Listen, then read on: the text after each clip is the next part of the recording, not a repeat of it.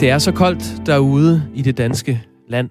Øh, her er det Radio 4 morgen med øh, Kasper Harbo og øh, Jakob Grosen, og sneen skulle gerne være på vej i dag. Isen er i og for sig også på vej, hvis ikke den allerede er der. Vi mm. har haft øh, en nyhedshistorie allerede om, hvordan fiskene nogle steder dør af iltsvind. Altså is på søen betyder, at der er mindre ilt under isen til fiskene. Det kan give problemer der. Jeg har eller og det ved jeg, du også har, en, altså der er flere ishistorier i pipeline i dag. Må jeg tage min nu? Ja. Fordi jeg tror, din, den, den gemmer vi lige til, der er endnu større publikum. Det er den med Jarlov, ikke? Jo, altså, jo den, øh, det er en diskussion om, hvorvidt, øh, hvor tyk isen skal være, før man må bevæge sig ud på den. Så tager jeg en lidt mere ufarlig diskussion om is. Kom Sagen er, den, jeg har et fuglebad, og jeg er ret ny som ornitolog betragtet. Jeg har ikke øh, interesseret mig rigtig meget for fugle før, men det var en af de ting, der kom under coronaen. Jeg var nødt til at kigge ud af vinduet, og der var de. Og så blev jeg faktisk glad for dem, og jeg har fået et fuglebad, og jeg trakterer dem gerne med vand. I den her periode øh, bliver vandet jo stift, Ja. som Stampe siger. Ja. Og øh, det betyder, at man skal jo hver morgen på en eller anden måde skifte vandet ud. Og der har jeg i en periode gjort det, at jeg hældt kogende vand ned på det frosne vand. Mm. Og der, U- umiddelbart god idé. tak skal du have, men der tager du øh, ikke øh, Mpemba-effekten med i dine overvejelser. En gang til. Om der, hvor skal jeg starte? Jeg har jo med, meldt mig ind i nogle grupper på øh, Facebook, blandt andet Dansk Ornitologisk Forening. Og der Ja. diskuterer man meget varmblodet, hvor varmt skal vandet være, når du sætter det ud til fuglene. Og Dansk Ornitologisk Forening er domineret af, det kan jeg lige så godt sige, tykke gamle mænd, som har lært noget udenad, som er Mpemba-effekten. Og Mpemba-effekten er opkaldt efter en dreng fra Tanzania, der hævdede, at varmt vand fryser hurtigere end koldt vand. Og det gør det faktisk. Under visse laboratorielle forhold. Hvis du tager et, øh, et, en spand med varmt vand og sætter ved siden af en spand med afkølet vand, et sted, hvor det fryser, formentlig en fryser, det er jo tit det, man gør i et laboratorium, så fryser det, det varme vand faktisk hurtigere. Hvad er årsagen til det? Jamen, det diskuterer man faktisk stadigvæk. Det er noget med strukturerne i molekylerne. Det er noget med, kan der være... Øh, jeg kan læse det op her. Er der en effekt fra fordampningen af det varme vand? Er der øget konvektion? Er der øget tendens til koldt vand til superkøling sammenlignet med varmt vand? Potentielle forskellige opløste gasser osv. osv. Det er kompliceret, men det er faktuelt. Ja.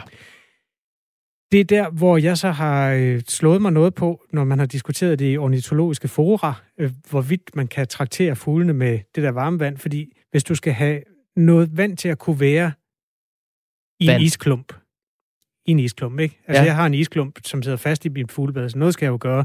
Jeg kan ikke hælde koldt vand ovenpå. Det Nej. fryser jo bare. Ja. Så hælder jeg varmt vand ovenpå.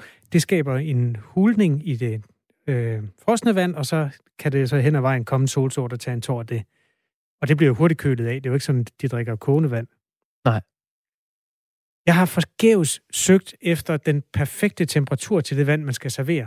Fordi det er jo klart, du kan jo ikke sætte 100 grader varmt vand ud i en spand til fuglene. Du kan heller ikke sætte 0 grader varmt vand ud, fordi det, det fryser vel teknisk set også ret hurtigt. Men alt det her, det, er jo, det handler jo om, hvorvidt øh, det fryser øh, og, og bliver til is. Men hvad, hvad foretrækker fuglene egentlig? Hvilken temperatur kan de lide? Jeg Ved tror, de er, ret, jamen, de er ret ligeglade. Nå, okay. Det ved du. Jeg ved i hvert fald, det har jeg lagt mærke til, min kæreste sætter så sådan noget vand ud i en underskål med et fyrfadslys under. Så kloger hun skærmet Nå. af med nogle fliser. Det betyder, at det holder sig over frysepunktet. Og der var fyldt med spore og fingre og alt Der muligt. bag. Det lyder da også genialt. Det er Det er meget jo sådan smart. vildmarksbad. Ja, men det er jo bare modsat det vildmarksbad, du foretrækker, så er der jo ikke den der stomp-effekt, eller stamp, eller hvad det hedder, hvor man koger et eller andet, koger vandet. Altså, det er jo isnende koldt. Ja, det er klart. Jon, han foreslår, at man hælder alkohol i vandet. Det Det tænkte jeg også på, Jon. Det var mit næste indspark. Godt, godt tænkt. tror jeg simpelthen ikke, man skal gøre. Øh, en anden skriver, jeg har lært, at kogt vand fryser hurtigere, fordi der ikke er ilt deri. Det er altså forkert. Der er et iltmolekyle for hver to brintmolekyler. Det er den måde, man laver vand på, uanset om det er koldt eller varmt. Men, men hvad, hvad er du kommet hen til, Kasper? Hvad er du Jeg er ikke ud af? kommet nogen steder. Det er derfor, jeg, det her det er bare en lille fremstrakt hånd. Hvis der skulle sidde nogle mennesker, der på en ikke-krigerisk måde, fordi jeg er tit blevet banket på plads af de tykke mænd i øh, ornitologgruppen der. Så nu spørger jeg bare, kan du uden at svine mig til, sende en sms, hvor du forklarer, hvor varmt skal vandet være, når man sætter det ud, hvis ikke man har en eller anden anordning, der holder det varmt. Hvordan får man det til at være flydende vand længst muligt i forhold til, at det ikke skal fryse? Der må være nogen, der ved det. Altså hverken fuglebadet eller isvinteren er jo nye fænomener øh, som sådan. Det er præcis. Nogen må have erfaringer. Start sms med R4, et mellemrum, og øhm, skriv, hvor varmt vandet skal være. Slut det eventuelt med at skrive, øh, det, vidste du ikke det, din idiot, eller sådan noget, ligesom man gør i ornitologgruppen. Send den til 1424. Tak for hjælpen. Ren pip her til morgen, skriver Kim.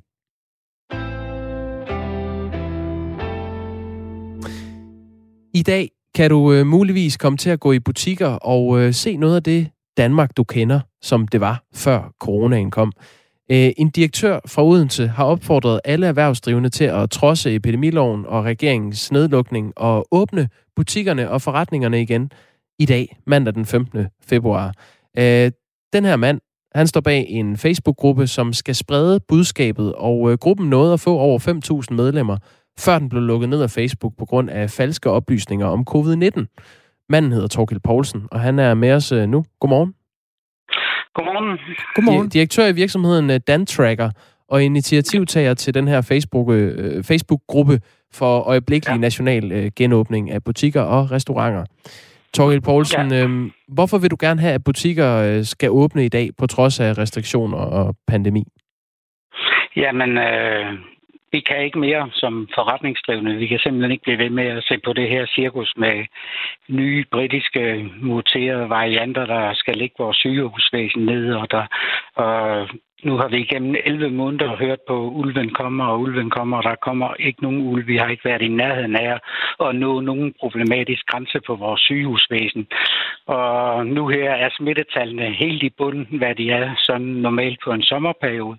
Og med det store testantal, som der bliver kørt, så er der en vis usikkerhed i den her PCR-test. Så, så det, jeg vil næsten sige, at den er, ikke kan blive mindre end de tal, vi har nu. Så nu skal vi have Danmark i gang igen. Ja. Når, når du siger, at vi, vi har hørt, at ulven kommer, ulven kommer, men den kom aldrig, øh, så er der jo øh, mange, der har det argument, at øh, det handler om, om nedlukning. Altså det handler om, at man netop har begrænset øh, øh, social omgang med hinanden. Det er derfor, vi, vi står, hvor vi gør i dag. Øh, anerkender du den præmis? Nej, det gør jeg sådan set ikke, fordi nu kan du se et land som Sverige, de har heller ikke øh, signifikante overdødelighed, fordi de ikke har gjort noget, og alle, det viser, at lige meget om du har haft komplet lockdown, eller du har haft øh, et helt, øh, eller det lockdown, vi har haft i Danmark, så øh, har der jo været øh, normalt dødelighed i stort set hele verden. Der er faktisk uh, væksten er faktisk steget med 82 millioner i hele verden i 2020. Jeg tror, det kommer lidt an på, hvem du spørger. Øhm, altså, Sverige havde overdødelighed i 2020, siger en lektor i biostatistik, men han svinger alt efter, hvor mange forbehold man tager med i udregningen af tallene. Det, man måske ja. også skal huske, når man diskuterer øh, restriktioner og grunden til, at man indfører dem, på det første nedlukningspressemøde, der blev holdt 11. marts sidste år, der fremhævede man jo ofte det, som du også er inde på, altså sygehusets kapacitet.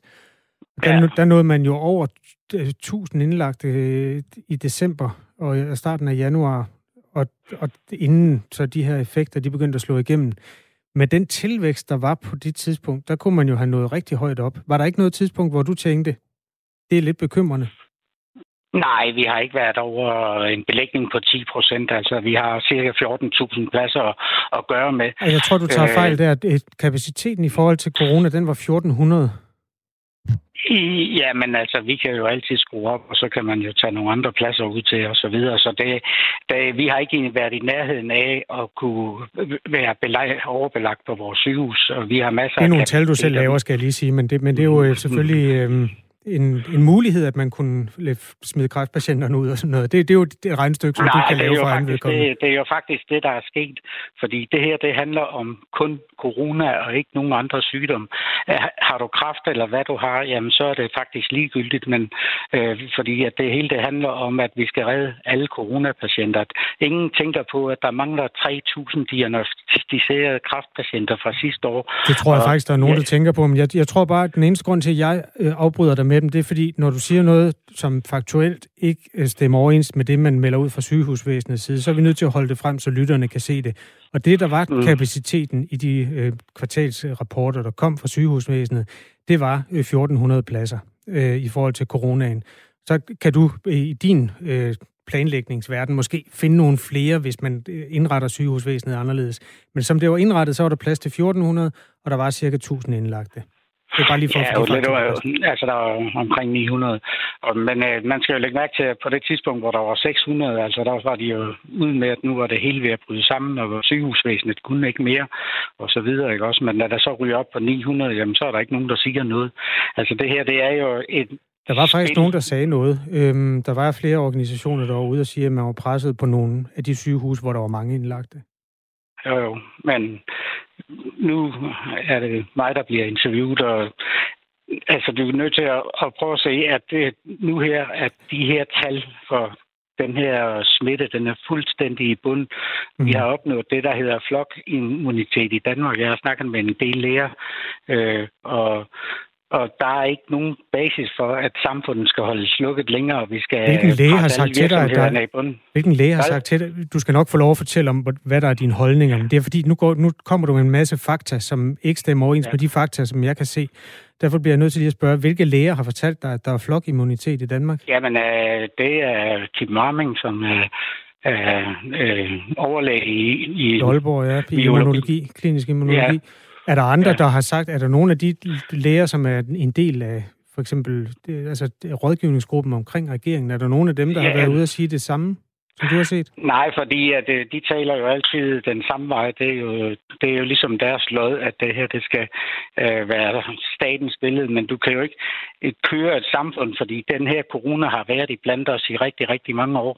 Og, Nej, den, og den, den, er, den er set første gang i Danmark. Altså den her version af corona, den er set første gang i Danmark i øh, februar sidste år. Ja, men øh, hvis du går ind og læser i SS i på deres hjemmeside om 2017-18 influenzaen, der var der, blev der fundet corona på 4,5 procent af prøverne, så den... Den er ikke den her corona, det var en anden corona. Nej, men det er altså corona, en, altså en influenza vil jo blive ved med at mutere, og det vil den jo gøre i altid fremad. Men influenza og corona, det er simpelthen to forskellige ting.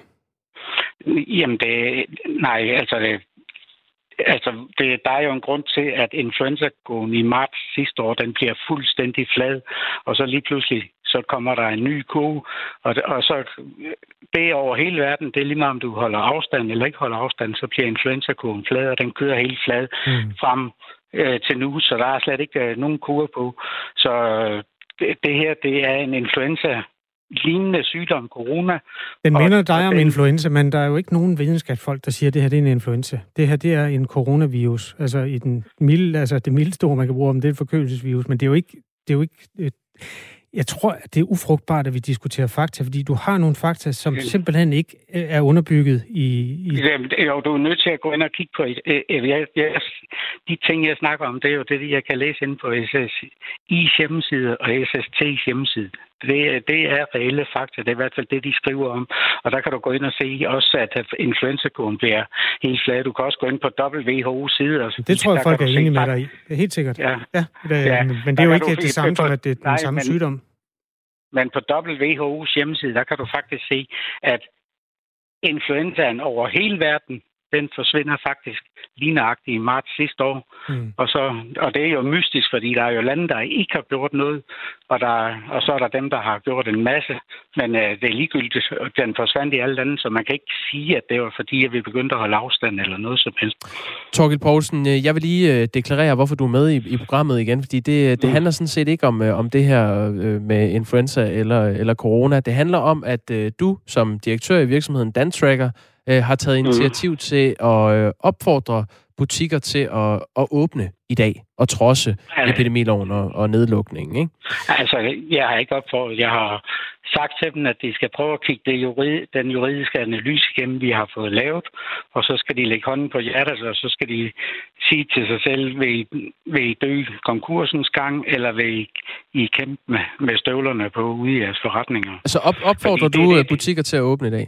Skal bare Nej, det gør jeg ikke. Jeg opfordrer ikke? ikke butikker til at åbne i dag.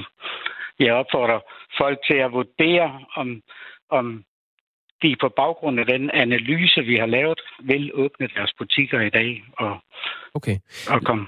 Lad, lad os tale om den øh, analyse. Altså det er det, du kalder en juridisk analyse. Øh, nogle advokater, som øh, øh, du mener påviser, at du og andre erhvervsdrivende, der åbner, har loven på jeres side. Og vi har bedt ja. Christian Lauter, som er professor ved Juridisk Institut på Københavns Universitet, om at læse det her dokument igennem. Hans vurdering er, at øh, der er ikke hold i jeres argumenter. Prøv lidt med. Det juridiske argument, de præsenterer for at åbne i strid med de her restriktioner, det, det hviler alt sammen på en fortolkning af, hvad den her pandemi er for noget. Og det vil sige, at hele det juridiske argument hviler på, at covid-19 hverken er udbredt eller smitsom. Og øh, det tror jeg, at de fleste fageksperter vil være uenige i. Jeg tror ikke, der er meget bund i det juridiske argument, men det er en måde at få prøvet, hvorvidt at den her pandemi faktisk er, som myndighederne øh, informerer os om ved en domstol. Det kan være frustrerende selvfølgelig, det forstår jeg godt, at være næringsdrivende i de her dage. Så jeg kan også godt forstå, at ventetiden bliver ulidelig, men jeg tror ikke, der er noget galt med det juridiske grundlag.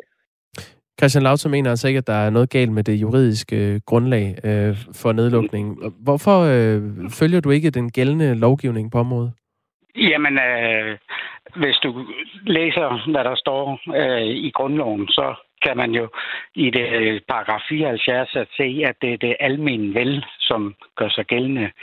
Øh, når du har en sygdom, der er kategoriseret som en liste B-sygdom, så øh, kan den ikke gå ind og tro det almene vel i befolkningen. Altså, den er jo ikke farlig for øh, altså almindelige øh, personer på, fra under 70 år stort set. Den er farlig for kronisk syge, og den gennemsnitlige levealder, eller den er faktisk højere, hvis du har corona, end hvis du ikke har corona. Det vil sige, at den er 82 år med corona, og den er 81 år uden corona. Og det vil sige, at hvis, hvis man er kroniker, svagelig, eller man er ældre og har mere end tre øh, kroniske sygdomme, jamen så er den her en farlig øh, vira, og så skal man passe på den, men den er altså kategoriseret på liste B. Øh, hvis, man skal, hvis man skal kunne køre en epidemilov ind, så skal det være en, en almindelig farlig sygdom som Ebola og, og pest og kolera og kopper, som er kategoriseret som en liste A-sygdom. Torgild Poulsen, nu, nu kommer vi ned i sådan en diskussion om, hvorvidt corona er, er farlig igen. Øh, mm. Men vi vil gerne holde det på, på det her med, om, om man skal overholde loven eller, eller ej. Vi har, vi har talt med uh, politiinspektør Uffe Stormli fra uh, National Beredskabscenter i Rigspolitiet. Han understreger, at de vil holde skarpt øje med, om uh, du og andre erhvervsdrivende åbner ulovligt i dag. Lad os lige høre, hvad han siger. Politiet følger helt generelt situationen, og vi har fulgt situationen helt øh, lige fra start omkring øh, covid-19 og de indvirkninger, det har på samfundet. Helt generelt har de erhvervsdrivende jo efterlevet de øh, udmeldinger øh, og øh, de restriktioner, der er øh, udmeldt. Men vi følger selvfølgelig situationen her øh, meget nøje. Det er jo klart, at for partiet anmeldelser øh, eller konstatere det her, så øh, retter vi henvendelse til de pågældende og sørger for at, bringe, øh, at gå i dialog med de pågældende. Det kan så i yderste konsekvens øh, ende med, at man bliver skrevet for det her. Når han siger skrevet her, Uffe Stormli, så betyder det jo, øh, at man kan få bøder for det. Øh, hvordan vil du, Torgild Poulsen, og andre betale eventuelle bøder, hvis politiet kigger forbi i løbet af i dag? Jamen altså, øh, situationen med mange af de her erhvervsdrivende rundt omkring, det er jo, at øh, vi kan ikke betale dem, fordi at vi vores kasser, pengekasser, de er trykket helt i bunden. Mm. Så vi kan, vi kan vælge, om vi vil dø i bøder, eller vi vil dø uden omsætning. Og der, det er det, det handler om lige nu for virksomhederne. Og der bliver for, kommer der jo øh, noget fight op i folk, de vil jo til at prøve at se, om de kan redde deres virksomheder og, og komme videre. Det er jo det, det handler om nu. Øh, der er simpelthen ikke... Øh, man, vi får så hjælp til momsen nu, og, og vi kan få hjælp til A-skat og så videre. Men det er jo en stakket frist for om, for om øh, et halvt år, så skal de penge jo betales tilbage igen, og så øh, står vi med et nyt problem. Torgild Poulsen er altså direktør i virksomheden Dantracker og initiativtager til den her Facebook-gruppe for øjeblikkelig national genåbning af butikker og, øh, og restauranter, som, som er blevet lukket igen. Torgild Poulsen, øh, du skal have tak for, at du var med. Tak, tak selv. Tak. Klokken er 5 minutter i halv 8, og det her det er en historie, vi kommer til at følge i løbet af morgenen. Og fordi vi gør det, kan vi måske også sige, at der er kommet en del sms på den. Jeg tror bare, at vi lige øh, klæder dem øh, lidt, øh, vi, vi syr dem lidt sammen og laver en, en lille ø, vi kan stå på, hvor vi får nogle af de synspunkter frem, fordi det får jo øh, følelserne i, frem i, i folk, det her. Det er ikke så svært at forstå, øh, særligt i de øh, sektorer, som er hårdt ramt, altså selvstændige, der står og skal finde ud af, om, om der overhovedet er noget at leve af i næste måned. Der er ikke noget at sige til, at nogen bliver vrede, og nogen er meget optaget af det, der foregår her. Vi prøver lige at, at lægge dem i nogle pæne bunker, og så læser vi nogen op på den anden side af nyhederne. Mm. Nu kan vi lige dykke ned i et andet fænomen, som har med coronaen at gøre, og det er en diagnose, som bliver kaldt coronatræthed. Det er et, øh, en tilstand, som mange befinder sig i i øjeblikket, hvor vi øh, går rundt og bliver klar til at ryste pandemien af os. Mange er trætte af corona, og rigtig mange er trætte af at være underlagt restriktioner. Stine Reintoft er erhvervspsykolog og kalder det pandemisk stress, det vi er ofre for i øjeblikket. Det er måske også derfor, at følelserne øh, og bølgerne går lidt højt. Øh, godmorgen, Stine Reintoft. Godmorgen. Hvad er pandemisk stress? Jeg har skrevet et indlæg øh, om nogle mønstre, jeg ser hos øh, mennesker, som jeg hjælper i min praksis som øh, psykolog og erhvervspsykolog. Det er sådan, at jeg har samtaler med mennesker om deres øh, arbejdsliv og liv. Jeg har supervision med medarbejdergrupper, og så er jeg ude i organisationer og holde oplæg, inspirationsoplæg, og lige for tiden en del om hjemmearbejde.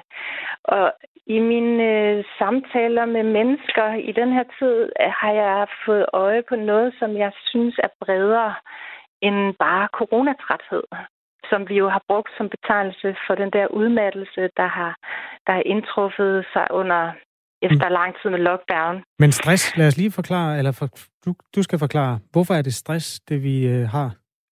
Ja, det er fordi, øh, som, som øh, Altså, jeg ser, no, jeg ser et mønster, hvor det kan minde lidt om stress. Altså, der er nogle af de samme ting. Der er det her med sådan kort lunde. Altså, vi bliver let trigget af små ting. Øh, vi bliver mere let sådan trigget af bekymringer, der kan vokse hos os. Øh, vores søvn kan være påvirket og sådan nogle ting. Men så ser jeg så øh, nogle, nogle lidt andre fænomener, som, øh, hvor jeg tænker, hmm, det her det er en form for stress, der, der ligesom der tegner sig sådan et billede, hvor man har puttet, puttet det her øh, stress ned i sådan en fremkaldervæske, sådan en pandemisk fremkaldervæske, og så kommer der øh, sådan en pandemisk øh, udgave frem, hvor der også er sådan det her med ensomhedsfølelser, øh, humør, der bevæger sig op og ned, men også nogle, og så sådan en generel øh, understrøm af ængstelighed og uro, Mm. Øhm, er det stress, øh, man, stressmarkører, de ting, du siger der? Ja, det sidste her er, er lidt mere sådan pandemisk, og så kommer der de her eksistentielle overvejelser. Og det her med, at man, man øh, lider de sociale afsavn, ikke? så man oplever ensomhed i, i højere grad. Øhm, så det, det er sådan en, en, en ængst, den her ængstlighed har også sådan lidt mere at gøre med, at øhm, der var en, der sagde til mig i går, jeg var en, en sjov formulering, øh, jeg har sådan en floating in space fornemmelse. Altså, at verden bliver sådan et lidt mere usikkert sted at være. Jeg har ikke min normale struktur. Jeg har ikke de skift, jeg plejer at have i min hverdag. Er der et, og, øh, øhm, en form for løsning i, som, som den enkelte kan gribe til? Hvad råder du folk til? Vi skal i hvert fald holde, øh, ja, det er måske lidt øh, svært lige at komme ind på på få minutter, men, men noget af det, vi skal holde øje med, det er, det er de her passive vaner, som kommer ind i den her tid. Altså, vi bliver mere fysisk inaktive, end vi plejer. Vi, øh, øh, vi kan godt miste troen lidt på, at vi kan handle på og påvirke vores liv. Og så får vi sådan en meget markant øh, digital øh, tilstedeværelse lige nu. Ikke? Så, så vi skal holde øje med, fordi vi både arbejder på digitale platforme, og så har vi også vores sociale liv der lige nu. Ja. Så, så, så det kunne man jo kalde, ja, det, det er potentielt digital stress, men i hvert fald så skal vi jo øh, etablere nogle, nogle grundige pauser, hvor vi kommer ud i naturen og får bevæget os. Vi skal også huske at tale med hinanden det kan vi godt øh, at dele nogle af de her ting, fordi det er, det er åbenbart noget, som mange kan genkende det her. Øh, så når jeg sætter ord på, så er det tit folk siger, at jeg troede egentlig kun, det var mig, der havde det sådan. Så det er mm. ekstremt vigtigt, at vi, at vi deler, øh, hvad vi oplever lige nu med hinanden, fordi der er ingen, der er eksperter her. Vi har ikke været her før. Tak for inputtet, Stine Reintoft, som er erhvervspsykolog, og altså øh, lærte os øh, begrebet pandemisk stress at kende. Gå en tur og snak med andre mennesker. Nu klokken halv otte.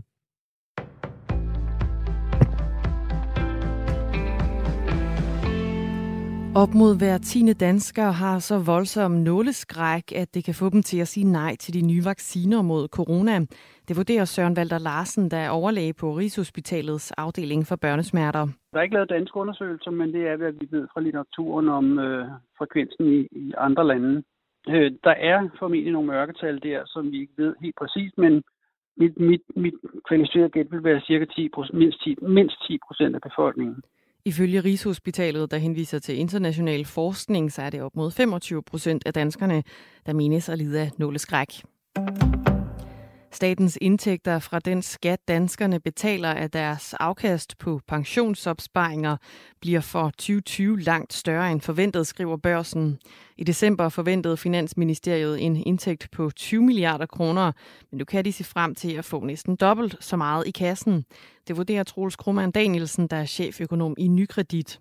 Penge fra pensionsafkastskatten vælter ind i statskassen i et omfang, som overgår Finansministeriets forventninger. Og min vurdering er, at det samlede beløb, der kommer ind i pensionsafkastskat, lander lige under 40 milliarder kroner, siger han til børsen. Og de ekstra milliarder her fra afkastskatten lander altså på et tørt sted, for dansk økonomi er belastet af coronakrisens mange negative påvirkninger. To fængselsbetjente blev i går overfaldet i Endermark fængsel i Horsens. Det skriver Fængselsforbundet i en pressemeddelelse. Overfaldet det skete på den såkaldte fokusgang, hvor der sidder bandemedlemmer, og forud for overfaldet havde der været en diskussion mellem ansatte og indsatte, der førte til uro. Det fremgår ikke af meddelelsen, hvor mange indsatte, der var involveret i hændelsen, og der er heller ingen oplysninger om betjentenes tilstand. Det er ikke mere end en måned siden, at Fængselsforbundet kunne fortælle om en anden episode i Endermark, hvor en fængselsbetjent fik et knytnævslag i ansigtet i forbindelse med madudlevering. Katalanske separatistpartier fik tilstrækkeligt med stemmer ved gårdsdagens valg til at udvide deres flertal i den spanske region. Det viser den forløbige optælling efter 99 procent af stemmerne er talt op natten til i dag. De tre separatistiske partier får til sammen 74 af de 135 pladser i Kataloniens regionale parlament, og det kan ende i selvstændighed for regionen, fortæller journalist Jeppe Kroager til Radio 4 Morgen. Han er bosat i Lyon i Spanien. De har retten til selvbestemmelse, de har retten til at holde en folkeafstemning, og øh, hvor de øh, så håber på at få flertal til at og, øh, løsrive sig. Og en eventuel selvstændighed kan altså få stor betydning for eksempelvis Europa, fortæller Jeppe Kroager. Det er altid noget, der sender bølgeskulp ud i verden, når der er øh, stærke kræfter, som ryster nationalstaten, som man må sige er tilfældet hernede i Spanien. Det fortalte Jeppe Kroager. Italien har udskudt genåbningen af landets skisportssteder til marts på grund af øget smittespredning med den britiske coronavariant. Det oplyser Italiens sundhedsministerium i en meddelelse. Skisportstederne i landet skulle egentlig være åbnet igen i dag, men de nye regler betyder, at skiløb for amatører de bliver forbudt indtil den 5. marts. Og den smitsomme britiske coronavariant udgør for tiden 17,8 procent af alle nye smittetilfælde i Italien, og infektionsraten den er på vej op i mange dele af landet. Det bliver barsk vintervejr i dag, fortæller DMI, når en front med sne og blæst bevæger sig ind over Danmark vestfra, så ventes den at nå de østlige egne i løbet af eftermiddagen. Temperaturerne de lander mellem 3 graders frost og 2 graders varme.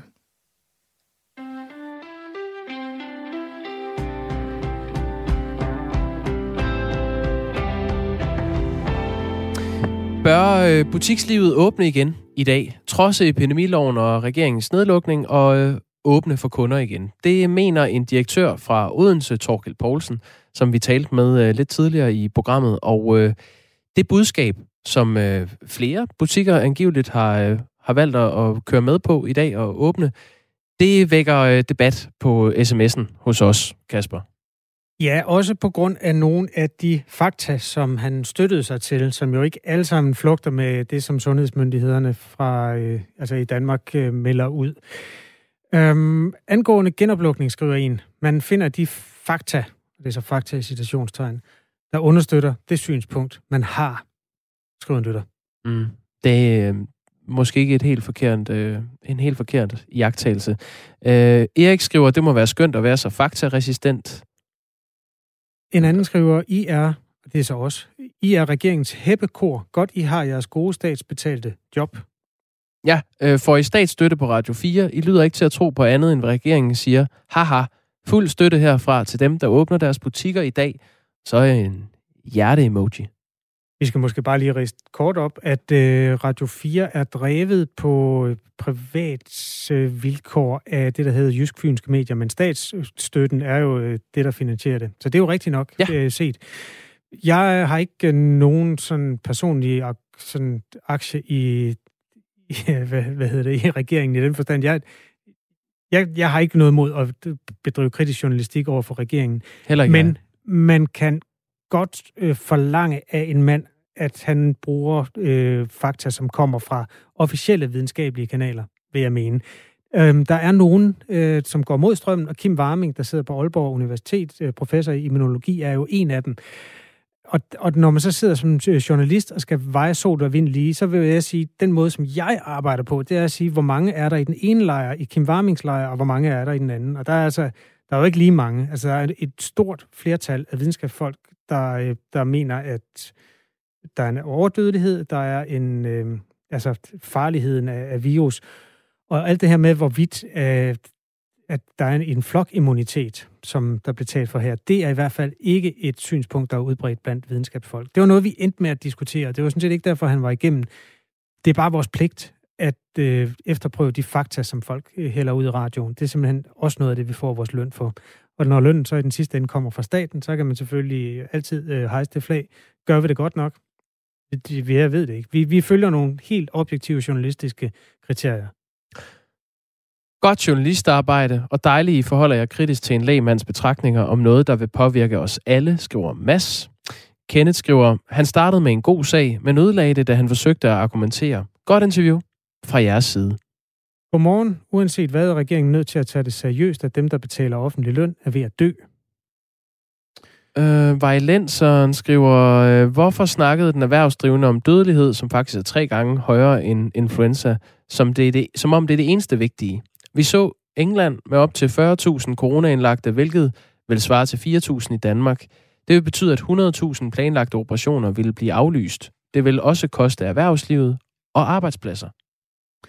Det der, hvor det står øh, i sms'en, og hvis vi skal sige det med... Bare lige tage en dagstatus også på, hvordan går det egentlig med det? For det er jo et af de steder, hvor der er gode nyheder. Det er jo også grunden til, at man diskuterer, hvor meget og hvor lidt kan man åbne samfundet igen. Mm. Der er i øjeblikket... Er der, t- nu skal de finde det helt præcise antal indlagte i Danmark. Fordi det var altså det, der nærmede sig 1000, og dermed var oppe i, hvor, hvor man begyndte at kunne ane kapacitetsgrænsen. Der er i øjeblikket 309 indlagte med corona i, på danske hospitaler. Og det vil sige, at man er jo langt over toppen af kurven. Og smitten er øh, lavere, end vi har set øh, meget længe. Ja, 300 positive test i går, så det går også nedad. Godt. Klokken er 22 minutter i 8, og hvis du har nogle indspark eller øh, noget, du gerne vil af med, så skriv ind på øh, 1424, start beskeden med R4. Vi er ikke helt færdige med corona, fordi vi skal til at lære et nyt navn. Måske. E484K. Øh, det er en coronavirus-mutation, som er fundet i 67 danske coronaprøver. Den kan noget, de andre ikke kan. Den er øh, tilsyneladende ikke så følsom over for antistoffer, og det kan betyde, at de der vacciner, som ellers blev udråbt som det store lys for enden af tunnelen, ikke hjælper. I hvert fald ikke, hvis den rigtig får fat, den her med det lidt kryptiske navn E484K. Godmorgen, Tyre Grove Krause, Godmorgen. konstitueret faglig direktør i Statens Serum Institut. Hvor meget dårligere virker vaccinerne over for den her type af coronavirus? Ej, man mener, at vaccinerne virker også øh, over for virus, der har den her mutation. Fordi selvom de har noget nedsat følsomhed over for antistoffer for folk, der har kommet sig efter en infektion, det er altså det her med, at de kan medføre øh, nye infektioner hos nogen, der allerede har været smittet tidligere, så øh, mener man, at vaccinerne generelt øh, giver øh, højere niveauer af antistoffer, som der altså også vil give beskyttelse over for virus, som der har øh, den her variant. Okay, jamen er det så ikke noget problem alligevel? Ej, vi holder øje med den, øh, også fordi, at der er øh, senest kommet et øh, studie øh, på den her øh, sydafrikanske virus, et studie, der blev udført i øh, Sydafrika, hvor man øh, så, at, øh, at der også var noget nedsat effektivitet af den her AstraZeneca-vaccine over for den her virus. Det er ikke nogen data, der er blevet publiceret endnu, men, øh, men øh, hvad hedder det? Derfor så, så, så er det en, man følger. Men den er jo særlig farlig, når den er, eller hvad kan man sige, vi tager det særlig alvorligt, når den optræder sammen med nogle af de her mutationer, der også gør, at den er mere smitsom, fordi så har den også et potentiale til at sprede sig mere end andre virus. Og heldigvis er det sådan, at vi har kun set, øh, at blandt de øh, virusvarianter, der har haft den her mutation, så har otte været den her sydafrikanske variant, og det har jo kun været blandt rejsende, så der er ikke tegn på noget samfundssmitte med den i Danmark. Øh, men så har vi så set et, et stigende antal øh, smittede med den her øh, mutation, som, som, øh, som ikke har relation til rejse, som der altså bare er optrådt øh, her i Danmark. Men der er den ikke forbundet med den her anden mutation, der gør, at de spreder sig, skulle sprede sig mere end andre. Nogle af de ting, som bliver talt om i forhold til E484K, minder om nogle af de karakteristika, som blev nævnt dengang mink-mutationen var det øh, store nye i øh, coronaen herhjemme. Har de nogle fælles træk? Ja, altså man kan sige, det vi jo så med den der kloster 5, det var jo også, at den havde nedsat følsomhed øh, over for antistoffer. Øh, så, og, og det udviser den her også. Så, så man kan sige, det er en, en, en bekymring på, på samme øh, niveau. Det vi kan se nu, det er, at faktisk så udgør øh, størstedelen af, af, af de virus, vi har set med den her mutation, der fandt vi ud af i fredags, de faktisk tilhører en helt ny linje af virus, altså en helt ny virusvariant. Så nu skal vi vende os til et nyt navn. Det er en, der hedder B1525. Ja. Og, øh, og det ser ud som om, at den her virusvariant, den, den er op, øh, har man set første gang i England, øh, og der, der, der, der ser man den også nu. Men den er altså også optrådt i en lang række andre lande, og faktisk så tror vi, at den er kommet til Danmark fra Nigeria øh, med nogle rejsende på et tidspunkt. Men øh, indtil videre, så kalder man den her variant for en øh, variant of interest, altså, og ikke en variant of concern, som man ellers kalder øh, de her andre øh, virus, som vi er mere bekymrede for, som vi, vi, vi følger ret tæt. Altså, når vi laver sammenligning med den der mink-udgave, Kloster 5, den døde jo ud øh, øjensynligt af sig selv. Øh, sker det også med den her? Og er der så i givet fald grund til at bekymre sig rigtig meget? Altså, det, det, det er for tidligt at sige. Altså, vi, vi har set, at den her den har været i vækst, men, øh, men det skyldes også, at den har været involveret i nogle, øh, nogle udbrud, som der ser ud til at være håndteret nu. Og lige nu, hvor vi har så lave smittetal, så skal der ikke særlig mange øh, udbrud til, før at det kan se lidt dramatisk ud på tallene, uden at det behøver at være det. Så, øh, så, så, så man kan sige, nu der, der må vi se, hvad der sker i, i den kommende tid. Vi holder i hvert fald meget øje med, om det, den ser ud til at sprede sig mere, men som sagt, så kan vi ikke se, at den har den her mutation, som der i øvrigt ser ud til at være forbundet med, med en øget smitsomhed. Vi taler altså med Tyra Grove Krause, der er konstitueret faglig direktør ved Statens Serum Institut, og vi taler om coronamutationer. Der bliver jeg næsten nødt til at spørge dig, Tyra Grove Krause. Altså hidtil har politikere og sundhedsmyndigheder jo talt meget om den britiske variant, som man forventede ville toppe midt i februar. Det er der, vi er i dag. Øhm, er den britiske bekymringsdel så overstået nu? Nej, overhovedet ikke. Altså, med den britiske variant, der går det faktisk helt, som vi havde forventet. Øh, vi kan se nu, at øh, andelen af blandt de smittede, der har den her variant, ligger på omkring 31 procent for uge 5. Og med den vækst, der har været af den, øh, så passer det nok meget godt med, at den når op over de her 50 procent i uge 6 eller 7, altså midten af februar, som vi hele tiden har, har øh, egentlig øh, forudset. Øh, og, og det vil sige, lige nu, der er vi faktisk i sådan en, en dal, øh, fordi når først det er, at den bliver dominerende, så forventer vi, at den i sig selv, det at den tager overtaget, i sig selv vil føre til stigende smittetal. Så, så jeg tror, med, med de restriktioner, vi har nu, der er vi ligesom, når vi dalen øh, i de her dage, og så skal vi forvente, at vi snart vil se stigende smittetal igen, som følge af B117. Altså, har der ikke hele tiden været en dominerende, eller er det første gang, at der er en dominerende udgave øh, af coronavirus? Altså har det været, før været spredt på en hel masse forskellige, eller hvordan har det ja, set altså, ud? der er jo altså noget med, altså der er mange tusinde forskellige varianter i, i omløb. Jamen det er øh, godt, det, men det er mere, er det, er det første gang, at der er en, der ligesom sætter sig på hele øh, mængden af danske coronatilfælde?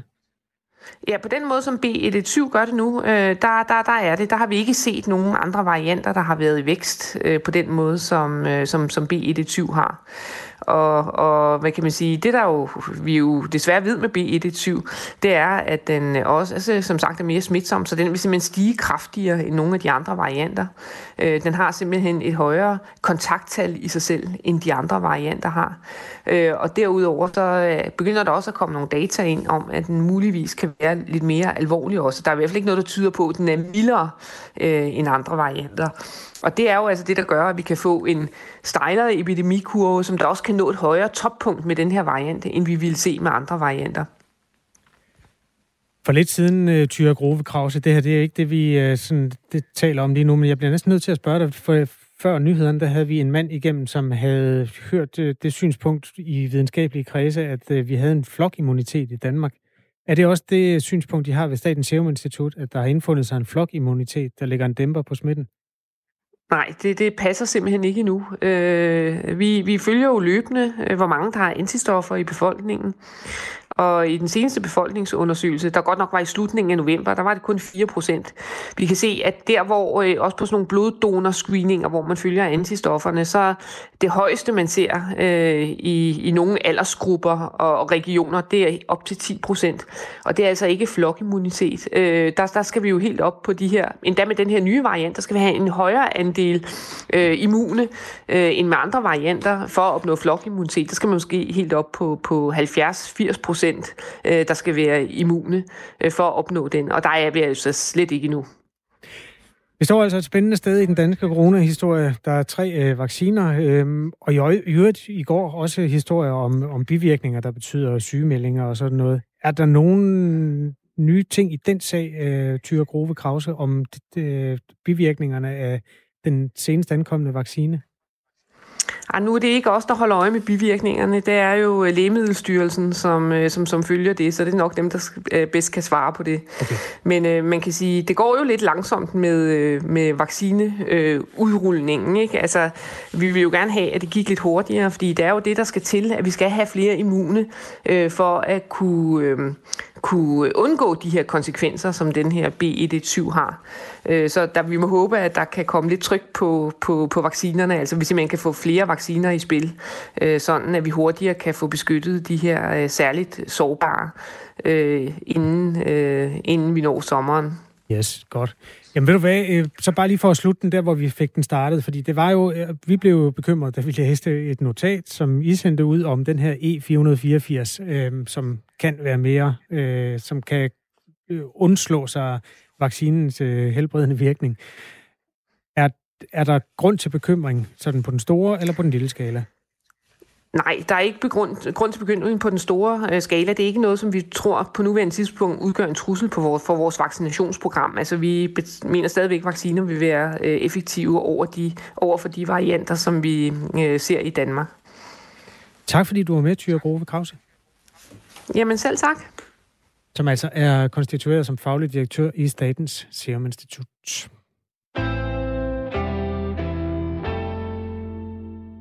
Noget andet, øh, der er øh, emne for debat lige nu, det er isens tykkelse. Altså isen på øh, søer og øh, havoverflader rundt omkring i Danmark og rundt om Danmark. Øh, må man gå på isen, eller må man ikke? det er sådan set, that is the question. Frem til søndag klokken 17 havde Københavns politi sigtet 64 personer for at færdes på isen på steder, hvor det ikke var tilladt. Øh, der er nogle af søerne, som bliver vurderet, der er isen tyk nok. På andre søer vurderer kommunen, som har den opgave, at der var isen ikke sikker nok, altså tyk nok til, at man kunne færdes på den. En god tommelfingerregel i forhold til det, det er, øh, isen skal være minimum 13 cm tyk. Det er den, man opererer med ude i kommunerne, som altså er dem, der holder øje med det. Der er faktisk nogle kommuner, der siger 16. Ja, for eksempel Københavns Kommune. De siger mellem 16 og 18 cm tyk is. Man risikerer at få en bøde på 1000 kroner, hvis øh, kommunen ikke har godkendt isen til færdsel. Og øh, noget af det, jeg har noteret mig, der sker på øh, det sociale medie Twitter, det er, øh, at Rasmus Jarlov, som er folketingsmedlem for det konservative Folkeparti, han har kastet sig ud i en øh, meget øh, ihærdig kamp for retten til at færdes på is, når den er helt ned til 5 cm tyk. Jamen, jeg har jo på din anbefaling printet nogle af hans citater. Skal jeg komme med noget Fedt. af det? ja, kom med det. Han siger blandt andet, det er fuldstændig ufarligt. Synd for politiet, at politikerne har bedt jer håndhæve sig for mønneriske regler. Mm. Øh, han er også ude i noget med, at øh, isen burde kunne bære en bil. Ja, øh, det er fordi, der er folk, der går i rette med ham. Når han siger, at, øh, at øh, faktisk så kan helt ned til 3 cm tyk is øh, holde til en voksen mand, så for at understøtte sin pointe, så siger han, øh, jamen øh, faktisk så kan isen lige nu på Københavns Søer bære en personbil. Så sker der hverken værre eller bedre, end øh, det skriver han lørdag. Om søndagen, der er en personbil, der går igennem isen i Sydjylland. Det er så på havis. Og øh, det er der flere, der øh, river Rasmus Jarlov i næsen og øh, lægger det her tweet op fra Sydjyllands politi, der handler om, at en bil er gået igennem isen og siger, øh, det var vist ikke så heldigt, Rasmus Jarlov. Og så siger Rasmus Jarlov, jamen, det handlede specifikt om isen på søerne i København, ikke om havis i Sønderjylland. Og det er til at selv at slå hjernen til, og så kan man ellers forestille sig, hvad der ellers bliver skrevet.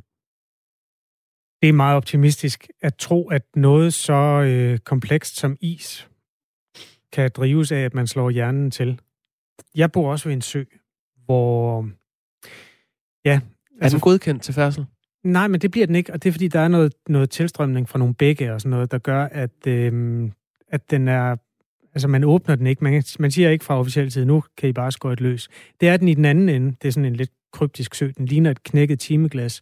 I min ende, der er der tilløb fra noget åværk, og i den anden ende er der ikke. Så i den anden ende, der hedder den Stillingssø, i min ende hedder den Solbærsø. I den anden ende, der, der bliver den godkendt og brugt, og de øh, skøjter derude af nu. Men det gør man altså ikke i den ende, hvor jeg bor. Nå. Men det har jo gennem tiden aldrig holdt øh, de friske unge mænd tilbage. Og jeg ved, at... Øh, altså, jeg er jo ikke vokset op i den, øh, ved den sø. Men alle, der er det, har været ude at køre. Altså, raske unge mænd har i 18-19 års eller været ude at køre. I deres biler? Ja, ja. Altså, øh, Kim Bundemann, han fortalte mig, han havde jo endda lånt sin kærestes bil for at køre en tur. Og øh, sådan 30 meter ude, der gik den så igennem isen, desværre, uheldigvis. Ja, det var en øh, ærgerlig situation. Ja, det var en dum situation. Hvad skete der så? Jamen, så sagde Rasmus Jarlov, den er ikke gået igennem isen.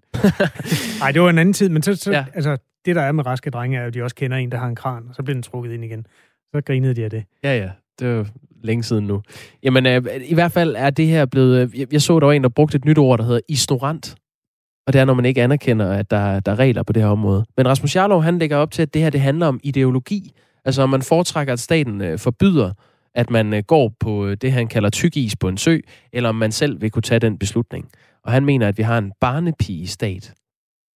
Hvorfor er det egentlig også, at det er forbudt at gå rundt øh, på tynd is, hvis det er, man har lyst til det? Det er nemlig interessant. Øh, jeg sad og tænkte over det. Altså, er der, der er ikke regler for, at, om du må klatre højt op i et træ eller noget. Er der altså, ikke det? Er du helt sikker på det? Nej, det tror jeg ikke, der er. Uh, uh, correct me if I'm wrong. Ja. Hvis du ved noget andet, så skriv gerne ind på sms'en 1424. Start beskeden med, med R4. Men det tror jeg ikke, der er.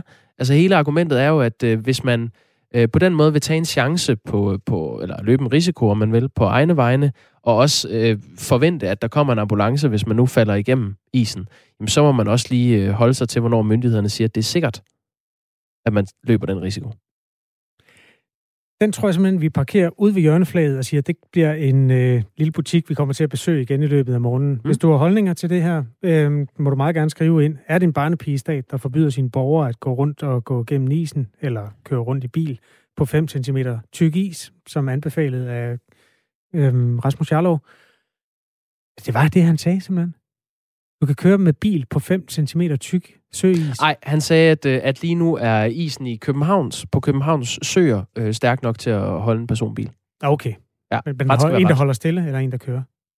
Det sagde han ikke. Men altså, jeg kan da sige så meget som et nedlæg, at en islandsk hest på 400 kilo øh, søndag morgen faldt igennem en lille sø i noget, der hedder Odum, tæt på Tarm. Det var da forfærdeligt. Ja. Helt Så igennem, eller? Der kunne den i hvert fald ikke holde til en personbil også. Ja, men den faldt i, og så blev den trukket op efterfølgende. Så den er ved godt mod igen. Det vender vi tilbage til. Det tror jeg. Klokken er 6 minutter i 8.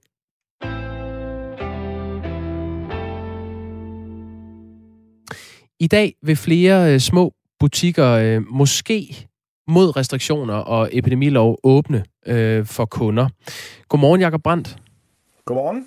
Administrerende direktør i det, der hedder SMV Danmark, som er en, øh, en dansk erhvervsorganisation for små og mellemstore virksomheder inden for øh, blandt andet industri og byggeri og, og service. Vi talte tidligere på morgen med øh, Torgild Poulsen, som er direktør, direktør i øh, det, der hedder Dantracker øh, på Fyn, som gerne vil åbne og håber, at der er andre butikker, der, der følger trop.